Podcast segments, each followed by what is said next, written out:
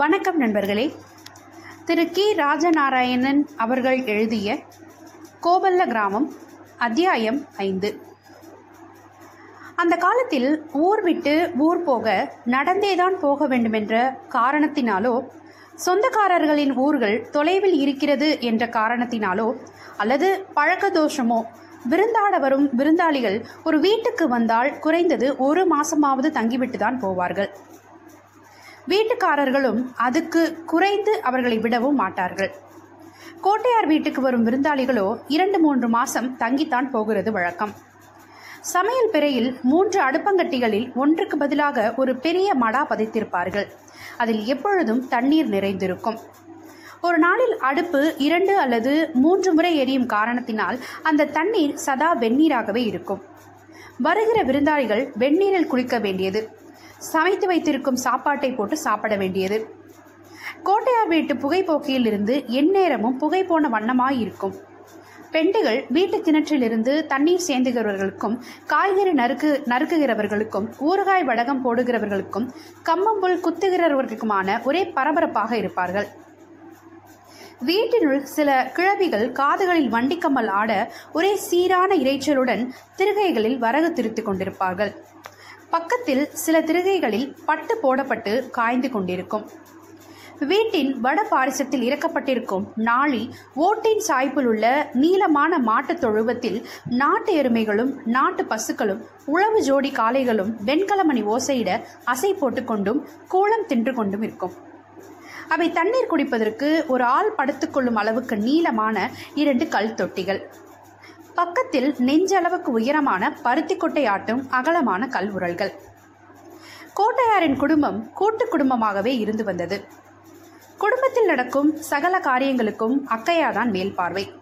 எந்த இடத்தில் பார்த்தாலும் அங்கே அக்கையா நின்று கொண்டிருப்பார். அவருடைய உள்ளங்கால்களில் பாத சக்கரம் இருக்கிறது என்று கேலி பண்ணுவார்கள் பெண்கள் அவரை. வீட்டின் இளையவர் கண்ணப்ப நாயக்கர் அவர் கோட்டையாரின் வீட்டு செல்லப்பிள்ளை. செல்லப்பிள்ளை கண்ணப்ப நாயக்கர் தினமும் செய்கிற வேலைகள். இரண் இரும்பு கரண்டியில் கட்டியான தீக்கங்குகளை எடுத்து கொண்டு வந்து மாடுகளின் மேலுள்ள உண்ணிகளை சாமணத்தினால் தேடி பிடித்து எடுத்து கரண்டியில் உள்ள கங்குகளில் போட வேண்டியது. இடுப்பு உயரம் வளர்ந்துள்ள வெண்மையும் சாம்பலும் கலந்த இரண்டு ஜாதி நாய்களுக்கு அதுக்கென்றுள்ள சிறிய கல் தொட்டிகளில் சுத்தமான பாலை படிக்கணக்கில் ஊற்றி அவை சலப் சலப் என்று நாக்கை நீட்டி நக்கி குடிப்பதை பார்த்து கொண்டிருப்பது வான்கோழியின் குஞ்சுகளுக்கு பொடுதலை இலைகளை பறித்து கொண்டு வந்து கோழி முட்டைகளை பொறித்து அதோடு கலந்து தீனியாக வைப்பது புணுகு புனைகளை கூட்டில் அடைத்து வளர்ப்பது அதிலிருந்து புனுகு எடுப்பது சேவல் கட்டுக்காக வளர்க்கும் ஜாதி சேவல்களுக்கு நனைய போட்டு ஊரிய கேப்பையை ஊட்டுவது விடலை பனைகளிலிருந்து குருத்தோலையை வெட்டி கொண்டு வந்து விதவிதமான விசிறிகளை செய்து பிரியமானவர்களுக்கு அன்பளிப்பாக வழங்குவது. இன்னும் இம்மாதிரியான காரியங்கள் அவருடைய ஆனந்தம் மிகுந்த ஆத்மார்த்திகமான பொழுதுபோக்கு. செல்லப்பிள்ளை அழகாக பாடுவார். சங்கின் நாதத்தைப் போல சாரீரம். ஏதாவது ஒரு ராகத்தை குரல் எடுத்து முனகிய வண்ணமாக இருப்பார். கொஞ்சம் ஸ்திரீலோலன். பணம்பால் சாப்பிடுவார். காமரசம் சொட்டும் தெலுங்கு பதங்களை சோகமாய் சுகமாய் பாடுவார். கிராமத்து பெண்டுகளுக்கு முக்கியமாக பெடைகளுக்கு எப்பவும் அவர் பேரில் ஒரு கண் உண்டு. செல்லப்பிள்ளைக்கு முந்தியவர் சுந்தரப்ப நாயக்கர். இவருடைய கவனம் எருமை மாடுகளின் மேல்.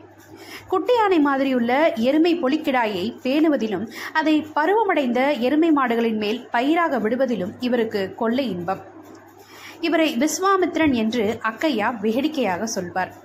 அதுக்கு அவர் சொல்லும் காரணம் ஆதியில் பிரம்மா உலகத்தை படைத்தபோது பசு மாடுகளைத்தான் உண்டாக்கினாராம்.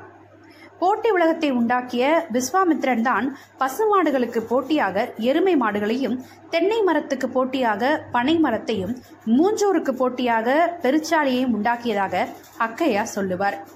இப்படியாக ஒவ்வொரு பொருளுக்கும் போட்டியாக இருக்கும் மற்றொன்றை சுட்டி காண்பித்து சிரிப்பார். கோட்டையார் வீட்டு சகோதரர்கள் ஏழு பேர்கள். இவர்கள் ஏழு பேரும் நாரணப்ப நாயக்கரின் மூத்த பாரியால் கொண்டம்மாவின் புதல்வர்கள் புதல்வர்கள். இளைய பாரியால் ரங்கம்மாவுக்கு ஒரே ஒரு பெண் மங்கம்மா என்று பெயர். அண்ணன் தம்பி ஏழு பேரும் குடும்பத்தில் ஒவ்வொரு இலாக்காவை நிர்வகித்தார்கள். மூத்தவர் கோவிந்தப்ப நாயக்கர் குடும்ப மேல்பார்வை பொது நிர்வாகம். இரண்டாவது கிருஷ்ணப்ப நாயக்கர் விவசாயம். மூன்றாவது கோவப்ப நாயக்கர் பசுமாடுகள் நாலாவது ராமப்ப நாயக்கர் ஆடுகள் கிடை பராமரிப்பு ஐந்தாவது தாசப்ப நாயக்கர் உள்ளூரிலும் சொந்தக்காரர்கள் வசிக்கும் வெளியூர்களிலும் நடக்கு இழவு கல்யாணம் சடங்கு கிரகப்பிரவேசம் முடியிறக்கு காதுகுத்து முதலிய விசேஷங்களுக்கு குடும்பத்தின் சார்பாக போகவும் வரவுமே அவருக்கு நேரம் சரியாக இருக்கும். ஆறாவது சுந்தரப்ப நாயக்கர் எருமை மாடுகள். ஏழாவது கண்ணப்ப நாயக்கர் செல்லப்பிள்ளை. இவர் ஒருத்தர் தான் வீட்டில் இருப்பார். முன்னே சொன்ன வேலைகளை செய்து கொண்டு. கோட்டையார் வீட்டுக்கு முன்புறம் இரண்டு வாசல்களை தவிர வீட்டின் பின்புறம் தள்ளி இரண்டு பக்கங்களிலும் பக்க வாசல்கள் இருந்ததினாலோ என்னமோ அந்த வீட்டுக்கு புறவாசல் புழக்கடை வாசல் கிடையாது.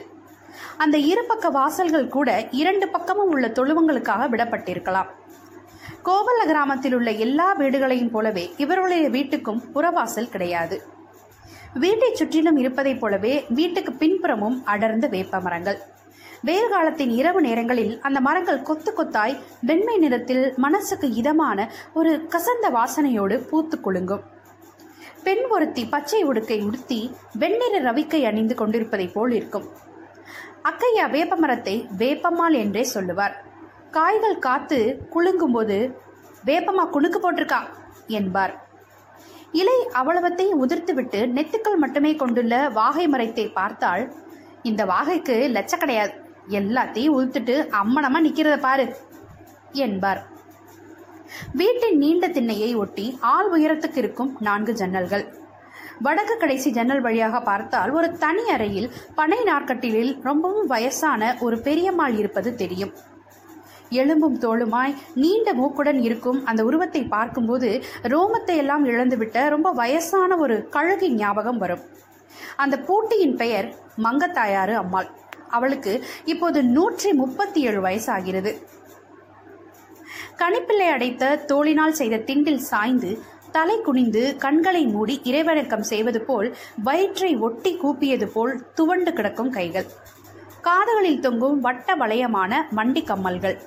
அவை தொங்கும் தோளின் நீளம் நீண்டு பெரிதாக இருப்பதால் அவை நழுவி கீழே விழுந்து விடாமல் இருக்க பூன் பிடிக்கப்பட்டிருந்தது. பூட்டி தூங்கி வெகு வருஷங்கள் ஆகிறது. சாய்ந்தவாறே உட்கார்ந்து தூங்கும் கோழி தூக்கம்தான். எப்பவாவது தொண்டையை சரி செய்ய செருமும் ஒளி மட்டும் கேட்கும்.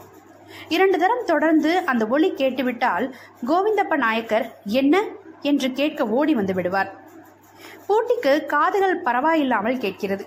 பற்கள் இல்லாததால் அவருடைய குரல் ஒளியோடு பழகியவர்களுக்குத்தான் அவள் சொல்வது இன்னது என்று சரியாக விளங்கும். கோய்ந்தப்பா என்று அழைத்து அவரை பக்கத்தில் இருத்தி கொண்டு அவருடைய உடம்பை தடவி தடவி விடுவாள். அவரை மட்டுமென்றில்லை யார் அவளுடைய அருகில் போனாலும் இழுத்து உட்கார வைத்து தடவி விடுவாள். அந்த தடவுதலுக்கு எத்தனையோ அர்த்தங்கள் உண்டு. சௌக்கியமா இருக்கியா? உடம்பெல்லாம் எப்படி இருக்கு? அடிக்கடி இப்படி என் அருக வரக்கூடாதா? உன்னை விட்டுட்டு இருக்க முடியலையே. மெழுந்து சுருக்கம் விழுந்த கையின் அந்த தடவுதலுக்கு இப்படி எத்தனையோ அர்த்தங்கள் உண்டு. எவ்வளவு உப்பிய சரீரமுடையவர்களாக இருந்தாலும் மெலிஞ்சு போயிட்டிய குழந்த. நல்லா சாப்பிடு. நெய் விட்டு கொள்றியா? எண்ணெய் தேய்த்து ஒழுங்கா தலைமுழுகிறியா காலையில் எழுந்ததும் ஒழுங்கா தயிர் சாப்பிட்றியா? நிறைய மோர் சாப்பிடு.